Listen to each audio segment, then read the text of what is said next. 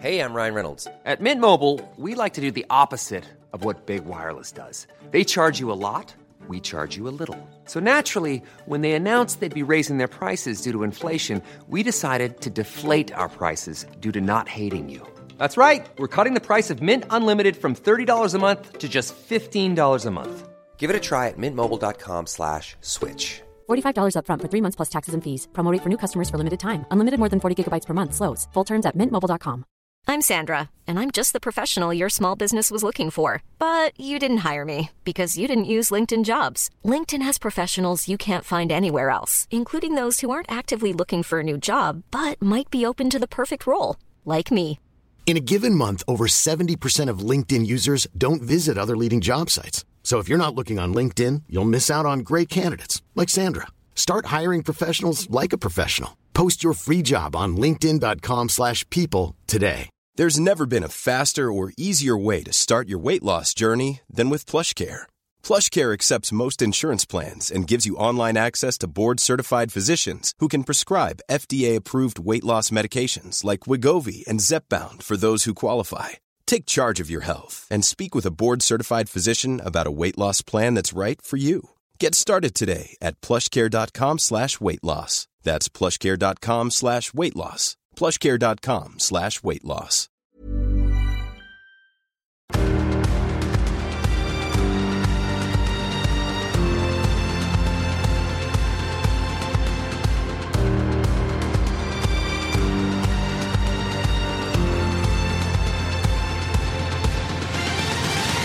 Hello and welcome to Holyrood Sources. I'm Calum McDonald. Thank you so much for being here. Lovely to have you there. And always on the podcast, the brains and brawn of Scottish politics, the iron and brew of political conversation. We've got Geoff Aberdein, former Chief of Staff to Alex Salmond when he was First Minister. Hello, Geoff. Hello from a, a very dreich Aberdeen. Haven't seen the sun in literally a week. Oh, I'm surprised it's only a week. Um, also here, Andy Maciver. who was the Director of Communications to the Scottish Conservatives. Hello, Andy. Hello, very anti Aberdonian comment there. I mean, it's more anti Aberdonian weather, I think it's fair to say. Uh, it's very nice in Edinburgh today, I have to say. Very nice in Edinburgh. Good. Uh, it's great to have you with, uh, with us, Andy and Geoff. Right, since we last spoke on the podcast, SNP MP Joanna Cherry is now actively threatening to take legal action against an Edinburgh venue which cancelled a fringe show in which she was due to appear. You heard from Joanna Cherry on this podcast last week, speaking about many things, including this. Well, the update is that she says she will take, quote, whatever legal action is necessary unless the stand admits that it acted unlawfully, issues an apology, and reinstate the event. The stand hasn't yet responded to Joanna Cherry's comments. We are recording this in the afternoon of Tuesday, the 9th of May, so by the time you listen to this, that may have updated, of course. Um, we were discussing this in a bit of detail with Joanna last week, guys, and I just want to bring you this email from Jennifer just to sort of lead us into our conversation which says, Dear Sirs, thanks, Jennifer, it's very formal. Enjoyed your most recent podcast and discussion with Joanna Cherry. However, it was disappointing to hear the presenters, Geoff and Andy, admit that they had purposely avoided the debate on gender recognition reform because of the toxicity. Jennifer goes on, there are many people, particularly working class women, who haven't had the opportunity to avoid the debate because of their need for single sex spaces, such as female prisoners, victims of rape, domestic abuse victims, disabled women, or women with disabled children. Of course, they would also not wish to have to be involved, nor to be having to attend events that trigger threats of violence. However, they don't get given much choice. Of course, if more people spoke about the issue and normalised discussing it, the bullies who seek to prevent discussion through intimidation would have a much more difficult job, says Jennifer. And so, Andy, putting together kind of Joanna Cherry's latest and Jennifer's thoughts as well, um, lets us talk about this for another couple of minutes. Um, what do you want to start with? I don't, I, don't disagree with Jennifer's email, and I won't speak for Geoff, but I don't. Um, it's often, you know, when I when I have declined sometimes to get into a debate about that issue, it's with a bit of a heavy heart. But I've just taken a personal decision that it sometimes just isn't worth it for what comes back in the other direction. I, but I do appreciate what Jennifer says, and in fact, I mean, I've got four daughters, all of school age, and when I have put myself into this debate, and I've done probably two or three columns on it, including in last week's Herald, if Jennifer wants to to look at it, because I did tackle it there, and I took a lot of flack for it when I did as well. Um, the, the, the reason I get into it is because of my daughters, really, and because I think there are some things which I can't not say when I have the opportunity to do so. But I, I, it's not with any glee or pride or anything else that I sometimes just back out of that debate. Sometimes I just feel like I don't need the hassle, and you know, that, I'm sure that's true of both sides. But I can really only speak about. Um, and I also don't like using the word sides here because I have a lot of sympathy with some of what was in the bill and I have I, I don't have sympathy with other bits of what is in the bill as well. And I just feel like we are in a place in Scottish politics, not just Scotland, but throughout the UK as well. But I think it's worse in Scotland. We are in a place in Scottish politics where nuance doesn't work. Scottish politics is the place where nuance goes to die at the moment. Um, and if you try to take any kind of reasonable middle ground position, especially on an issue that is as difficult as this one, then you're effectively unable to do it because everybody wants to put you in a box, one mm. box or other. So, uh, you know, you can either take flag from one side, or as happens to me quite frequently, you can take flag from both, actually. Um, but sometimes, and there will be others like me, and obviously Geoff mentioned last week that he was the same. There will be others like me who just think to themselves, you know, I, I sometimes have a platform on radio and on TV and in newspapers, and frankly, if I've got a choice of what to use that platform for, mm. I just usually don't pick this. I think Jennifer makes uh, fair comments, fair challenge. Uh, it sticks in the craw with me, as I said last week, that I hadn't been a bit more outspoken about it. I'm not a shy and retiring person, but last week's podcast was actually, believe it or not, me trying to mm. to speak about it in a substantial way. Two things. Firstly, I did say, and I still believe that the stand choosing to kind of cancel Joanna Cherry was absurd, uh, and I gave my reasons uh, for that. But secondly, and, and sadly, Joanna had to leave the, the podcast to vote. Um, I wanted her views on whether this Section 35 order would be successful. But let's assume, for the sake of argument, that it's not. There's going to have to be some compromise around this issue at some stage. Uh, we don't know how the Scottish Government will react to a defeat in the Supreme Court. But if there's going to be any advance on this policy, uh, I can't see any way that happens without some compromise. And that's going to take uh, both sides, and again, I don't like using that terminology as Andy indicates for the reasons he indicates, but there's going to have to be some give and take. Uh, and so this issue isn't by any stretch of the imagination over with, but we're going to have to have compromise. And do you think that Joanna Cherry's pursuit or threat of pursuit of legal action, what does that do to the conversation and to the discussion in the sort of medium to long term? Yeah, I think it's important. We've got to try and disentangle the two, though. This is a, a, a, specific situation in which Joanna Cherry's clearly uh, taken legal advice from pretty preeminent uh, legal opinion as well, um, uh, and believes that her freedom of speech has been curtailed. So, although the, the, the base issue is the same, uh, uh, the reality is this is much more about freedom of speech. Will it be uh, successful? Uh, it's quite interesting. I've, I've taken soundings from recent, uh, uh, quite serious lawyers. Um, they think it will be successful. And if that is the case, I do wonder how this debate is carried forward. We'll have to wait and see, of course. But clearly, it would set a bit of a precedent for wider discussions about the bill as well.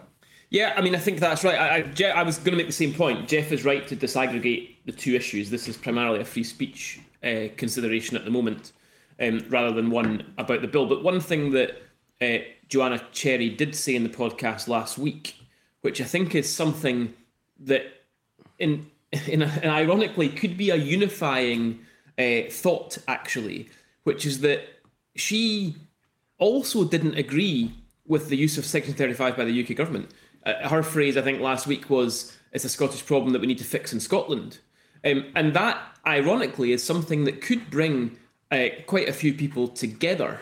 Um, in that, you know, this is something which the Scottish Parliament may need to revisit and fix um, without the sort of constitutional drama over. I mean, we're, we're going to get some constitutional drama now, of course, but actually, when ultimately when this gets fixed, and as Geoff says, it's going to have to get fixed at some point in some way.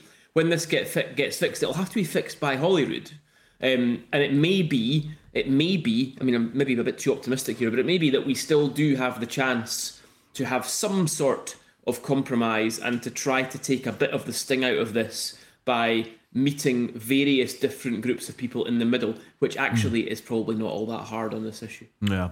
Uh, Jennifer, thank you very much for your email. You can email anytime, of course. The email address is hello at holyroodsources.com. If you've questions or your own analysis or you want to reflect on things that you've heard, we're always glad to hear from you. And by the way, just to recap, if you scroll through your podcast feed to our previous episodes, you will be able to hear those interviews with Joanna Cherry, also the Scottish Labour leader Anas Sarwar, former Health Secretary Jeane Freeman, former Conservative, Scottish Conservative leader Ruth Davidson, and of course our exclusive conversation with Kate Forbes just after the SNP leadership contest concluded.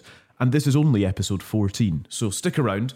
This is the place for your best Scottish political insight and analysis. Today, we turn to polling because we have got for you exclusive access to a brand new poll on the state of play for the SNP and for other parties as well in the midst of this chaos around the governing party's finances. So, throughout this episode, we're going to bring you the poll's findings and implications for Scottish political parties and their potential successes in elections at Holyrood and Westminster. We've got the latest indication on support for independence, and we'll tell you as well about the popularity of party leaders, both in Scotland and at Westminster as well. So, don't go anywhere, stay right there. The Survation poll was commissioned by True North, a strategic advisory firm launched last year by managing partners, someone called Geoff Aberdein, uh, and also Fergus Mutch. And Fergus joins us on the podcast. Hello, Fergus. Hi there, Calum. Pleasure to be joining you. Great to have you. to regret that. Not at all. It's great to have you there. And just to say that also on the line we have Sir John Curtice, Professor of Politics at Strathclyde University, who's going to hang around and unpack what all of this means. So let's just say a quick hello to Sir John. Hello, John. Good afternoon to you, Calum. It's so good to have you there. Right, Fergus, uh, first of all, then, in this polling that you've very kindly and exclusively shared with Holyrood sources, just draw out some of the main themes that you have picked up. I'll just give you a quick gallop through some of the, the highlights, I guess. So there was 30 or so questions covering a whole range of subjects. There was energy, economy, and of course politics, including voting intention for Westminster, for Holyrood, for Scottish independence, and leadership ratings uh, for the main political leaders right across the UK. So getting stuck into to Westminster voting intentions first. It has the SNP, uh, and this is a Scotland-wide vote. Let's remember the SNP on 38%, Labour on 31%, Conservatives on 18%. There hasn't been much movement amongst their numbers for some time. Lib Dems on 9%, and then other parties sweeping up 4% between them. I think it's safe to say there's definitely a trend in SNP support ebbing away since the start of the year. Certainly away from the high point in late 2020, so that was off the back of the the the the, um, the pandemic. Um, Nicola Sturgeon was seen as a very strong, stable leader. Uh, the SNP polled particularly well in that in that time. They were registering, I think, 52%, certainly above 50% in in some pretty high uh, watermark polls then. But it is remarkable to think uh, that just three, four months ago, the SNP were putting all their eggs in the basket of a general election as a de facto referendum. Uh, they're nowhere near that 50% mark that was going to be their, their test um, in, in, in that event. Uh, and, and things for the SNP, I suppose, could get worse before they get better, probably to Labour's benefit. Um, and uh, that's kind of how things look for, for Westminster. Holyrood wise, um, constituency polling, um, we've got the SNP on 39%, that's down a bit on the last Survation poll in April. Um, Labour 30%, Conservatives 19%, Lib Dems 9%, and the other parties on 4% between them. Now, of course, for Holyrood, there's a regional list vote too. Uh, that puts the SNP on not a particularly uh, impressive 32%, way, way down on where they've been in the last couple of years, down since the start of the year too. Uh, Labour on 26%, so just eight points behind the SNP. Back in 2020, the Labour Party were only registering about 13% in the regional list polls. Um, Conservatives, again, on that kind of stubborn 19% level. Uh, the Greens, they continue to do pretty well despite being the junior party party in uh, the Scottish Government. There's no Nick Clegg effect there that they they get they get trashed because of the, the decisions of the their, their seniors in government. They're, they're um, commanding about 10% in the polls. The Liberal Democrats getting 7% for the regional list uh, uh, at Holyrood. And then Alba, this is, I think, the first time that Survation has registered Alba in their party polling. And they come straight in at a not insignificant 3%. Uh, let's remember in 2021, in the Holyrood elections, they got 1.6% of the regional list vote share Scotland won in 2021. So it'll be interesting to see how they fare in future polls and whether there's a bit of a trend established. So that's how it's looking on the, the party polling front. If we take a dive into um, independence, now if, I was advising Humza Yousaf, the figures on independence would be the ones that gave me uh, a bit of hope, perhaps something to hang his hat on there. Uh, so once the, the fence sitters are extracted from those results, you you're looking at 48% of the Scottish population saying yes, Scotland should be an independent country, versus 52% who, who say no. So despite all the woes of the SNP, uh, the engine at the front of the independence movement train, let's be honest, people don't doubt the end destination, even if they if they are starting to doubt or not trust that the SNP are the ones they're going to um, uh, give their vote to in upcoming elections. So if Humza Yousaf can perhaps shore up and then motivate that pro-Indy uh, vote over the next while, then perhaps not all is lost for him before he's even begun, and perhaps, and it is a fairly big perhaps, he can start to bring that sluggish SNP vote back up to the levels of support for independence, uh, which don't seem to be going anywhere in a hurry. So that's kind of how we're looking on the party voting and the Indy voting. Okay, that's really helpful context for our for our conversation. I suppose, Fergus, just from your sort of strategic advisory point of view, what was there surprises in here for you in terms of what you're noticing in trends and things? What is it that has really sort of caught your eye that you're going to take away uh, into that? You know, your advising role. You mentioned there, if you're advising uh, Humza Yousaf, what you would kind of be be looking at. What is it that catches your eye about all of this? Yeah, well, I mean, as, as I say, the, the independence uh, support, 48, 52%, it's gone, it's bobbed up and down a fair bit uh, in the in the early months of this year. Um, despite um, the very torrid time that the SNP has been through, it's holding up very, very well indeed. Um, if you can start to, I guess, bring that back up to the level um, the vote back up to closer to the amount of sort of latent support there is for independence, then perhaps not all hope is lost. However, what I would say is momentum's a hard force to, to swim against in politics. And we have seen a kind of gradual uh, ebbing away of the SNP vote uh, in recent months, which will take, uh, yeah, I think some concerted effort to, to, to turn that uh, picture around. And actually, um, you, you saw Nicola Sturgeon's best approval ratings and best vote for her party and highest support for independence um, at a time when it was events uh, that, that determined uh, that rather than necessarily something that was completely in the hands of her as leader or, or as the SNP as a party. Um, so, you know, perhaps it's an external factor that, that Humza Yousaf's going to need if, if, if things are going to turn around anytime soon. Fergus, thank you so much. It's so helpful to get the numbers set out for us, um, and that, that teases up really nicely. And thank you to True North as well, who of course commissioned the survey and the uh, and the polling. Thanks for sharing it with the podcast. Great to have you on. Thanks, Cam. Cheers, Fergus. Thanks, Fergus. Thank you, thank you. Uh, right, let's bring in Sir John Curtice, Professor of Politics at the University of Strathclyde. Uh, John, let's just ask that same question. Of the polling that's been conducted here, what is it that's catching your eye? Well, to be honest, I think so far as Westminster voting intentions are concerned, what is catching one's eye is that despite what were some pretty horrendous pictures of the police uh, outside the home of Nicola Sturgeon and Peter Murrell, um, which you might have thought would have done serious damage uh, to the SNP's uh, standing in the opinion polls. The message, at least so far as Westminster is concerned, perhaps a bit more debate about Holyrood, is that it hasn't. This is the second poll to be conducted since uh, the arrest of Mr. Murrell and the associated events uh, by a company that also polled immediately after the election of Humza Yousaf as leader. Um, you know, support for the SNP is down by a couple of points, um, but that's it. And equally, Labour support is down by a point. All of this is, frankly, uh, within potentially within the norms of sampling error. Um, and that's in line with some, uh, uh, uh, all the polling is not, is basically showing uh, that Labour support in the wake of the Murrell uh, um, arrest is pretty much flatlining. Um, the truth is, the SNP's difficulties, and they are quite considerable, go back a little earlier in the year.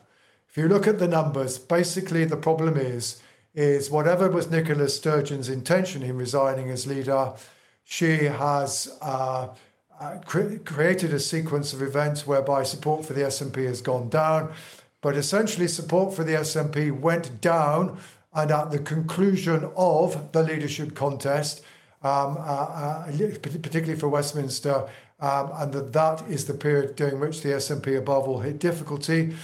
And I'm afraid it's very difficult to avoid the conclusion that in electing Humza Yousaf, the SNP have created political difficulties for themselves. I mean, what's particularly striking once you actually look at, um, at the attitudes of uh, SNP voters to Humza Yousaf? Well, yes, he's got a positive rating, but um, it's a positive rating amongst those who voted for the SNP in 2019 of just over plus 20. Only 45% of uh, uh, 2019 SNP voters uh, say they think favourably of him. And this, this echoed what the opinion polls were saying during the course of the leadership contest it, it, itself. For good or ill, Mr. Yousaf is not popular, not just within the wider Scottish public, but he is not particularly popular amongst um, SNP supporters. I mean, again, look at how narrow his victory was in the leadership election amongst the membership, even though he had the vast majority of the public endorsements of SNP MPs and MSPs. And there was a, frankly, the emergence of remarkable dis- disconnection between the views expressed by uh, uh the SNP's elected politicians and the evaluations that eventually came uh, from their membership. And you know what's also true, and again we can maybe want to go into this later on. Mean, if you compare the popularity of Humza Yousaf amongst SNP voters with the popularity of, for example, both uh, Nicola Sturgeon amongst SNP voters, or Anas Sarwar amongst Labour voters, or Sir Keir Starmer amongst Labour voters, he is a long way behind. So the and, and given what's now very clear is that we've got this emergence of a gap between the level of support for independence, which basically hasn't changed during in the wake of the leadership contest or in the wake of the arrest of Peter Murrell, or by the way, the emergence of the Labour Party as a uh, potential threat to the SNP. That uh, oft uh, uh, expressed Labour Party wish and view that uh, the prospect of a, a, a, Labour government at Westminster would diminish support for independence. There continues to be no support in support of that proposition. Um, uh, you know, the, the, the truth is that you know, we are looking at a situation where the SNP as a political institution is in, is in trouble, even though the cause for which it's in favour uh, isn't in trouble. And you can basically see this. You look at the innards of the polling, uh, whereas in the middle of January, 76% of those people who voted for the yes, for the for yes in 2014 were saying they'd vote for the SNP. That figure is now down to slightly below two thirds. The SNP are losing the support of those who still believe in independence. So the SNP have to work out, uh, work out for themselves how are they going to improve their popularity as an institution. That's their first job before they get anywhere close to be, beginning to try to start a campaign to try to increase the level of support above the 50% mark, which of course is the ultimate destination. And there's certainly the one penny that's dropped inside the SNP during the course leadership ballot is you don't hold a referendum until you know what the result's going to be. and at the moment, neither side knows what the result is going to be. Therefore, holding a referendum is not in the interest of the other side. Gosh, there's so much to get at, and we will do that right after this.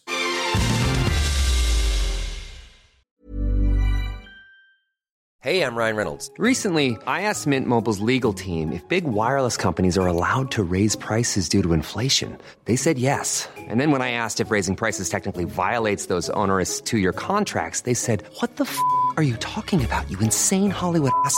So to recap, we're cutting the price of Mint Unlimited from $30 a month to just $15 a month. Give it a try at mintmobile.com slash switch. $45 up front for three months plus taxes and fees. Promo for new customers for limited time. Unlimited more than 40 gigabytes per month. Slows. Full terms at mintmobile.com. Hey, it's Ryan Reynolds, and I'm here with Keith, co-star of my upcoming film, If, only in theaters May 17th. Do you want to tell people the big news? All right, I'll do. Sign up now and you'll get unlimited for $15 a month in six months of Paramount Plus Essential Plan on us. Mintmobile.com slash switch. Upfront payment of $45 equivalent to $15 per month. Unlimited over 40 gigabytes per month. Face lower speeds. Videos at 480p. Active Mint customers by 531.24 get six months of Paramount Plus Essential Plan. Auto renews after six months. Offer ends May 31st, 2024. Separate Paramount Plus registration required. Terms and conditions apply if rated PG. Right, Andy, let's go on. Yeah. First of all, the SNP, as John outlines there, the SNP is losing the support of people who believe in independence. Yes. Now, I think that is probably the single most interesting phenomenon that we've seen over the last few polls. I'm not sure. I mean, John may have expected it. I, I, I hadn't anticipated that would happen. I suppose there was a presumption that as SNP support drifted down, you might see a similar drifting of support for independence, which hasn't happened. So I think that disaggregation is really interesting, not least because it presumably means that some of those 48% who are indicating they're going to vote yes are also indicating they're going to vote Labour, which is really very, very interesting from an electoral point of view. We talked a little bit uh, in the last few weeks on this podcast about what Labour needed to do to get back soft unionists and to get back soft nationalists. Now, they've kind of got back the soft unionists almost by default already. And what this, I think, indicates is they might be starting to get back a few of the soft nationalists, but they're not turning into unionists. They're still soft nationalists. They're just soft nationalists who vote Labour. Now, that I think, I mean, that'll be very buoying for Anas Sarwar. He'll be pretty comfortable with that. He doesn't necessarily need to turn them into unionists right now.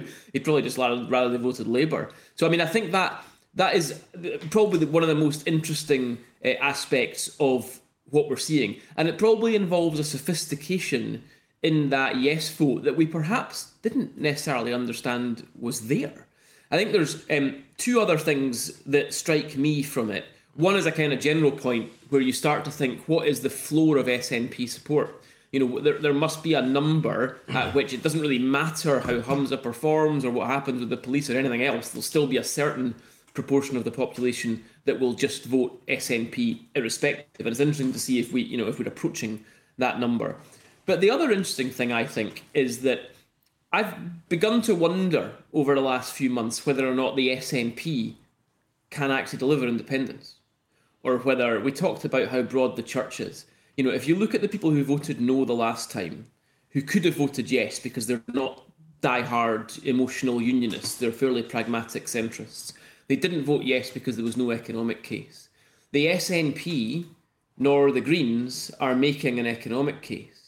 And it does start to make you wonder that if that yes contingent, if that 48% is showing themselves to be able to vote for different parties than the SNP, does that not mean that a centrist, pro independence, pro growth, pro business type of party could actually be a very useful addition to the independence movement and could potentially push them over the line?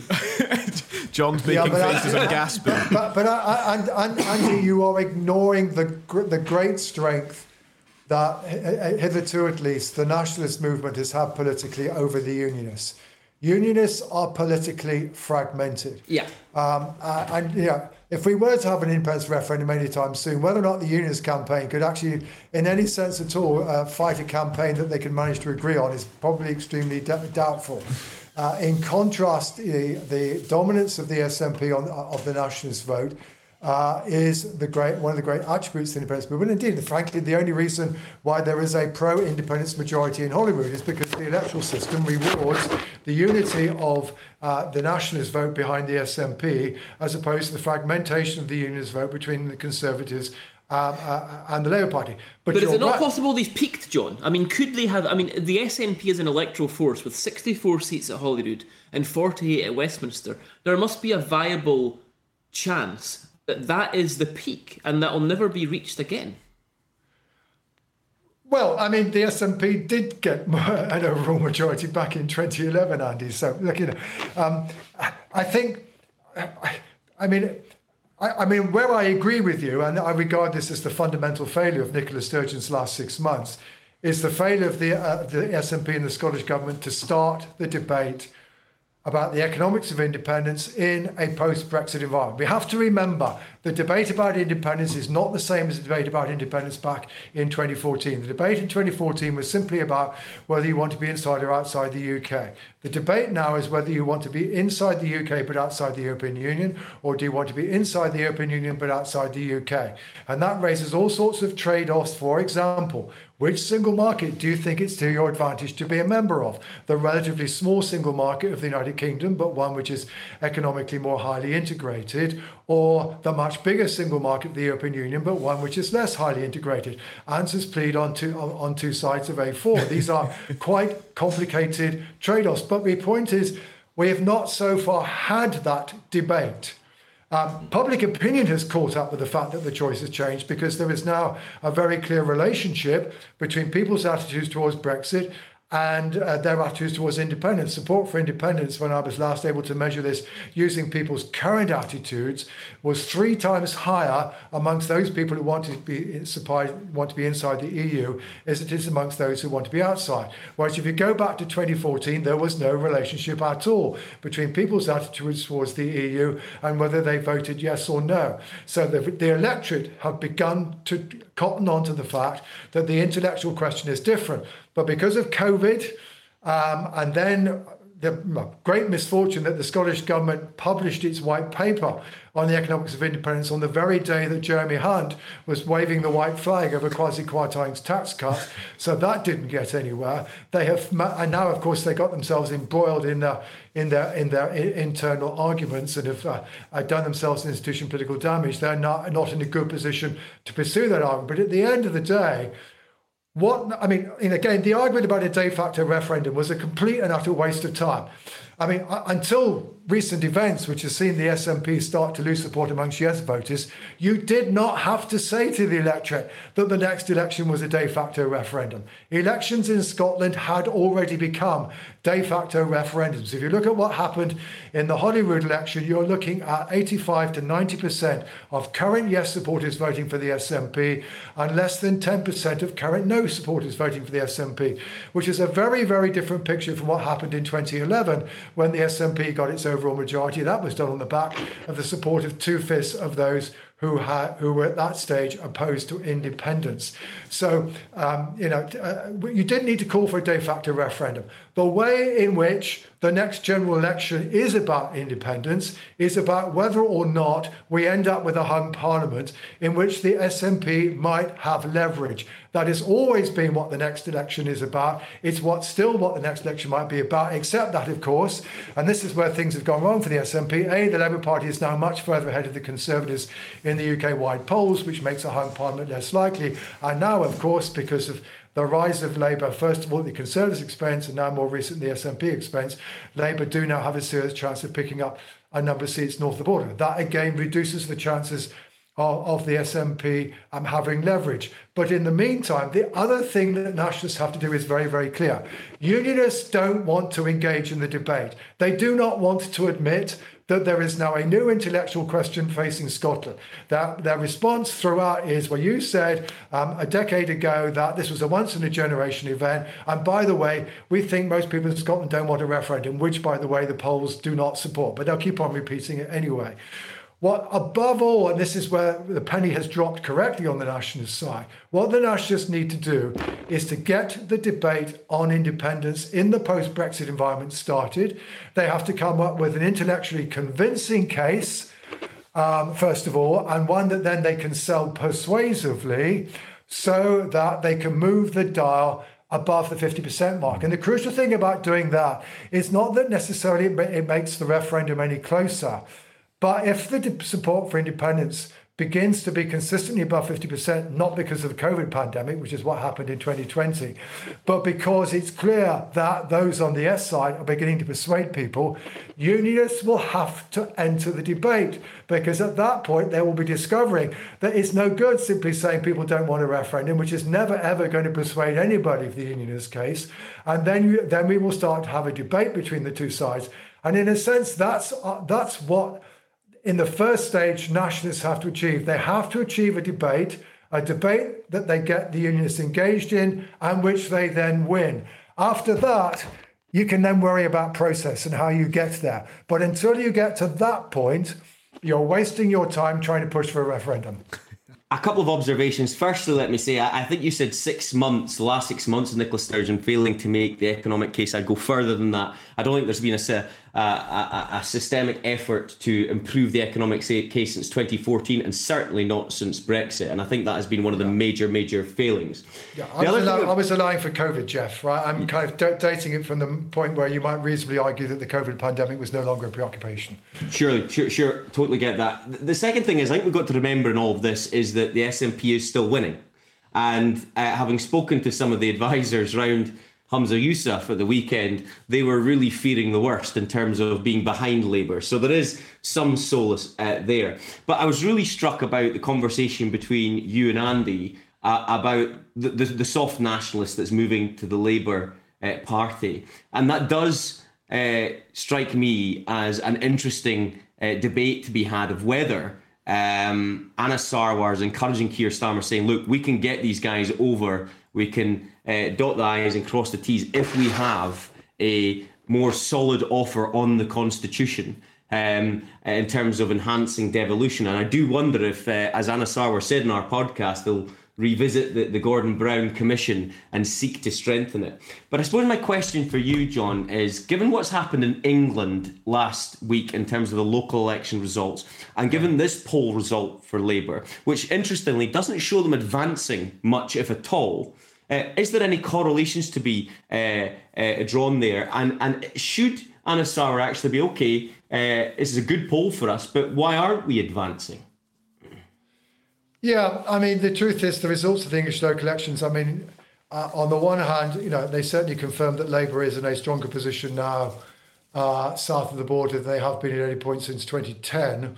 On the other hand, I mean, I've it. I mean, local elections in England are even more difficult to understand than the STV system in Scotland for local elections. Um, uh, in that, not least, people in England are markedly less likely to vote to vote in line with their uh, general election preference because Liberal Democrats just do an awful lot better in local elections. So it's very difficult to extrapolate from one to the other. But uh, various attempts to do so by essentially saying, well, was the swing to Labour what you would expect uh, given the, the, current position in the opinion polls? To which I think the answer is uh, on, on most of these measures, it was somewhat short. And given that the Labour lead over the Conservatives at the moment is about 16, and on the conventional arithmetic, on the current boundaries, they might need a 12% lead, although that comes down if the Labour Party starts picking up seats in Scotland. Um, shall we say um, Labour might have won a general election last Thursday, but it's not guaranteed, and it could have been it could have been quite close. Um, so, uh, and that certainly um, you know, I still think that the sixty-four thousand um, dollar question about the next election is primarily one about well, not it's not whether Labour win, it's whether or not Labour get an overall majority or not, and that's the issue that's still in doubt, and and it is on whether or not that uh, uh, whether or not that does or doesn't happen that uh, the immediate uh, uh future of the uh, uh, and its leverage at Westminster uh, primarily rests. And, uh, you know, I think that that's still up for grabs. I mean, the other thing, by the way, because we've not mentioned them so far, um, this is not uh, the first poll. Uh, uh, but the, the, this poll also shows the Democrats up um, noticeably by a couple of points. The polling south of the border had the Liberal Democrats up just before the local elections, perhaps because the rules doing Purdah of you know, requiring um, the uh, broadcasters to be even handed meant that whereas so much of the media coverage these days in Westminster is Con spokesman, Lab spokesman, SNP spokesman, and Liberal Democrats get squeezed out. They weren't squeezed out during that three weeks. Um, uh, but we've now also seen uh, certainly one, one opinion poll down south showing the Liberal Democrats rising uh, uh, yet further, which of course will potentially complicate matters if things get further. But yeah, I think, you know, the fact that I mean, Labour are incredibly lucky. I mean, uh, why are why are Labour breathing down the SNP's neck? I mean, I would not get into the innards of what the Labour Party is or isn't offering in terms of constitutional reform. I think the story is very simple. Part one of the story is Partygate. Part two of the story is Liz Truss. And part three of the story is the SNP leadership contest. In other words, uh, the Labour Party north of the border is profiting from a sequence of mistakes from by their opponents. Um, and that basically by sitting still and not messing up, and at least having both a UK wide and a Scottish leader who people at least regard as being respectable, if not necessarily something they have a great deal of enthusiasm about, um, the, the apples have been falling into Labour's lap, frankly, on both sides of the border. In terms of what we're talking about, John, when you said, you know, Labour uh, might have won a general election last Thursday, and the question going forward from here is not about whether Labour win at Westminster, it's about their overall majority. Is should we then or not or or not? Yes, exactly. Should we then consider, um, and perhaps Geoff, we should start with you on this, what the SNP's influence at Westminster is, what it, and what it could be? Is is it significant now? Could it be significant at some point, or actually are they kind of just there to to get a few jeers and cheers at PMQs? well, it's interesting. I think listening to John there, I think a lot of the answer to that question dependent on how well the Liberal Democrats do and whether uh, they can uh, forge a relationship, a coalition, or otherwise with the Labour Party. But can I just bring your your minds back a bit because I always find this extraordinary the times we live in. When we're talking about SNP uh, getting 20, 30, 40, sometimes 50 seats in a, a, general election. In 2010, when I was advising the party, uh, less than a year before the SNP recorded a majority at Holyrood, they got six MPs in the 2010 general election. So up until that point, the SNP had been fighting for one thing and one thing alone at Westminster elections, and that was relevance. And I thought it was interesting what Stephen Flynn was trying to do at the weekend. He was trying to move the debate on from uh, what has been uh, quite a crisis ridden few weeks and months in the SNP uh, and get people responding to him and try to show that, look, this SNP party under my leadership at Westminster uh, is going to have relevance and we're going to strike a hard bargain with Labour for their support. There's clear risks in that, and I think uh, Andy has got his own views on this particular uh, strategy. But I sympathise with Stephen Flynn. He's looking at an opportunity to say, look, we need to be relevant. If nothing else, we need to be viewed by the population of Scotland as relevant at this election. Because if they're not, we'll go back to those six seats pretty quickly. I, I don't. I, I don't have a problem with Stephen Flynn's strategy. He's trying to use a mechanism. He's trying to use a narrative and a message that will get votes. I just don't think it's. It just doesn't reflect reality for me. I think the easy answer to the question of what influence will the SNP have at Westminster after the next election is they'll have none. I just don't think they'll have any. I mean, pardon the midweek bluntness, but I just don't see it. So let's say that Labour, let's say Labour have a relatively bad night and get 300 seats. Okay, um, 20 what 26 short of a majority, and the Lib Dems don't do as well as they might hope, and they only add another 20. Uh, well, because firstly, if Keir Starmer has to look to somebody, he's not going to look to Stephen Flynn. He's going to look to Ed Davey. That's a, that's an obvious given for me. He's not going to look to Stephen Flynn for help.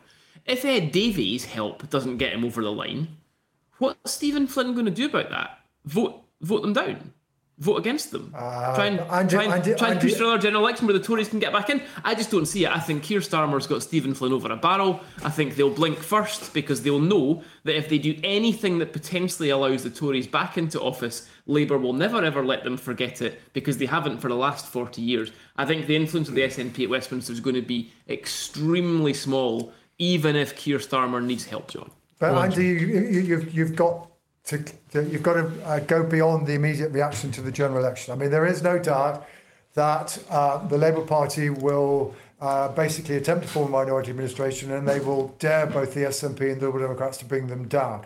Um, but you now need to remember your history of the October 1974 Parliament. Okay. Well, po- po- point one is, I mean, a lot of Labour people say, well, of course, we will be able to call another election at a time of our own choosing and be able to get an overall majority. That's what Harold Wilson tried in October 1974, and essentially the stratagem failed.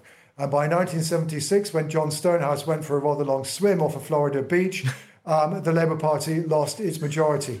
But then also remember what happened for a long time uh, in the 74 to 76 Parliament. The Conservatives were not willing to try to bring the government down until, until we reached a position in the opinion polls where it's perfectly clear that if the government was brought down and we were to have a general election, then the Conservatives were willing to bring that government down. And that's the point at which the Labour Party was forced to negotiate with Liberal, the Liberal Party the Lab Lib Pact. So the crucial thing is not necessarily what happens immediately after election. It's what happens when a minority Labour administration is in trouble and cannot contemplate the prospect of going to the country. And then they will face, the, and it may be a fascinating choice. Do they do a deal with Liberal Democrats, which might mean proportional representation, because their price is also a very high price for Labour, or is it to do a deal with the SNP um, uh, over independence? And uh, that that's the point at which the pressure would exist. It's not immediately after the election. It's if that minority administration gets into trouble such that going into the country is no longer an option. I, can I just add to that? Sorry, Andy. I know, I- I- Andy, I know you're Yeah, going to come in here, but I just I was nodding along with uh, Sir John there because he's he's absolutely right. I've worked at both Westminster and Holyrood, and when you are at Westminster, losing a vote there is a hell of a more significant thing than losing it in you know Holyrood or indeed in other devolved um, parliaments uh, because they scent blood very very quickly. And Labour, if you're in in this hypothetical, lose a critical vote because they didn't uh, negotiate with the SNP, have got to turn round to the electorate and say, aye, but okay, we'll go to the people now and we'll take this forward. Well, you couldn't take that forward yourselves before. It's a very, very toxic, hostile environment, and the Tories will be ready to pounce.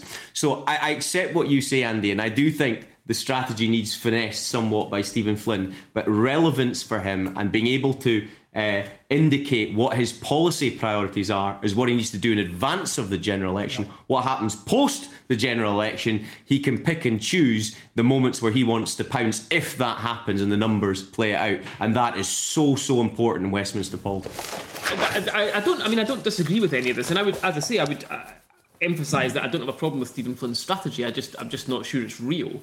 Because just one other thing for my side of the balance sheet in this little argument here is that the Tories will very likely be in absolutely no fit state to do anything at that point. They will be in the middle of a civil war about whether they are woke warriors or whether they are liberal free market economists, and they won't know what to do for five or six years. So I, I just don't think they're going to be in any fit state to actually do anything about it, to be honest. I'm not saying, you know, a, a strong showing by the SNP, however many seats they, may, you know, if they get 40 plus seats, which at the moment is probably exceeding expectations, clearly they will be a party of influence. I'm not saying that they're not a factor. I just think it's wishful thinking to think that, you know, back in the days when it was Ed Miliband and Alex Salmond's pocket in those Tory adverts, I just don't think we're there. And I think it's wishful thinking to think that there's going to be massive amounts of influence being exerted here. Okay, I'm gonna. Uh, we'll, we'll, we'll move on. Know we've got a lot to ask, but look, look, there's nothing to rally the cause of a party just defeated in an election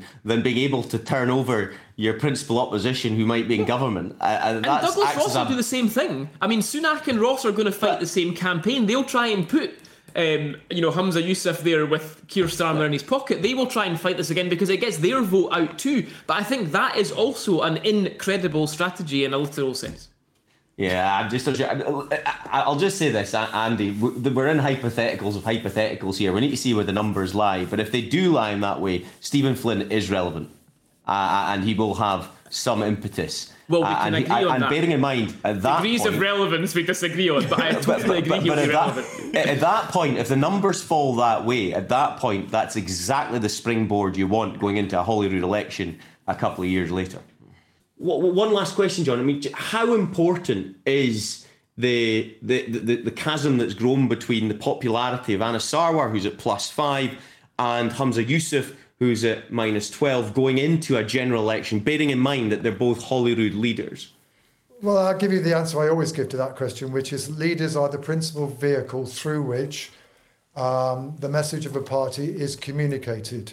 Um, if that leader isn't an effective communicator with the wider public, then you are at a disadvantage. John Curtice, thank you very much. Thank you for your time. It's great to have you on. You're welcome. Geoff and Andy still with us. I think, guys, I mean, hearing John break it down, hearing you guys add some analysis, what I just want to sort of get at who is this a good pull for? Who is this a bad pull for? Good pull, bad pull. Andy, where do you want to start? Um, well, I think it's it's not a good poll for the SNP, but could have been worse. It's not a bad poll for Labour, but could have been better. I have to say though, you know, don't want to kick my erstwhile colleagues in the Tory party in the teeth, but it's a shocking poll for the Tory party. I mean, it really is. Um, I think now, beyond any doubt whatsoever, the Tories are seen to be back to their core vote of the high teens. I think they've always been on that core vote. I think that the reason they've had higher votes over the last seven or eight years is because they've had a unionist vote on top of that core Tory vote. They've all gone back to Labour.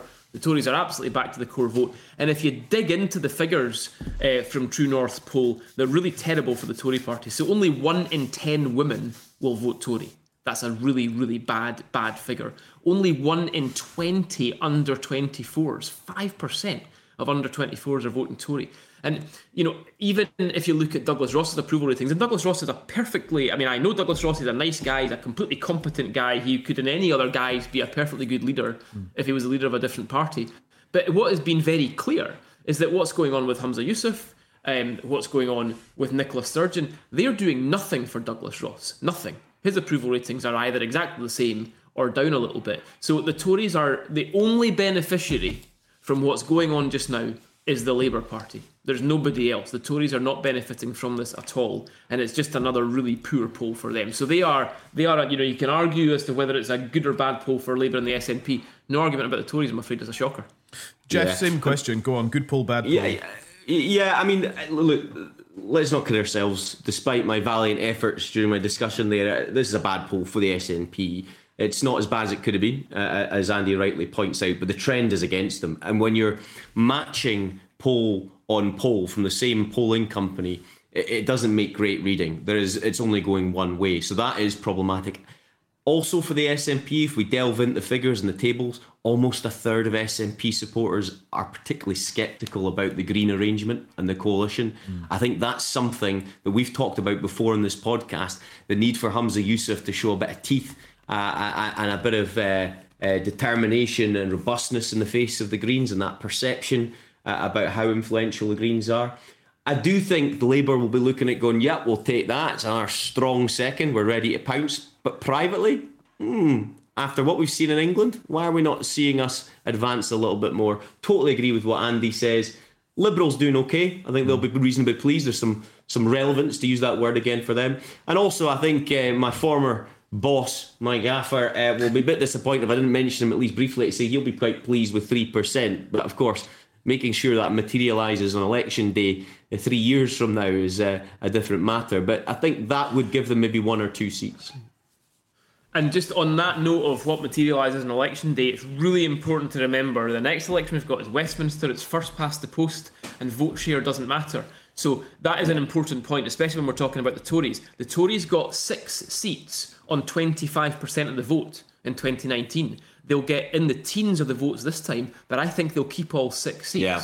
So, you know, that, that, and that will mask what would be a bad night. And at the same time, it might not change the Labour SNP dynamic as much as it looks like it might change things because it's first past the post. And I think just to add to that, Andy, one thing that we saw in 2021 uh, was a real emergence of tactical voting around different seats, and I think that plays into what you're saying. I, I think the, the Tories will be expected to hold on to six seats because their principal opposition in those six seats is the SNP, and we anticipate their vote going down as well, which is why they'll hold on to them. But I do wonder if tactical voting, where there's some Liberal SNP uh, battles going on, might might uh, uh, change things in certain uh, locations and regions across the Scotland. So I think it's going to be interesting to see how this all manifests itself.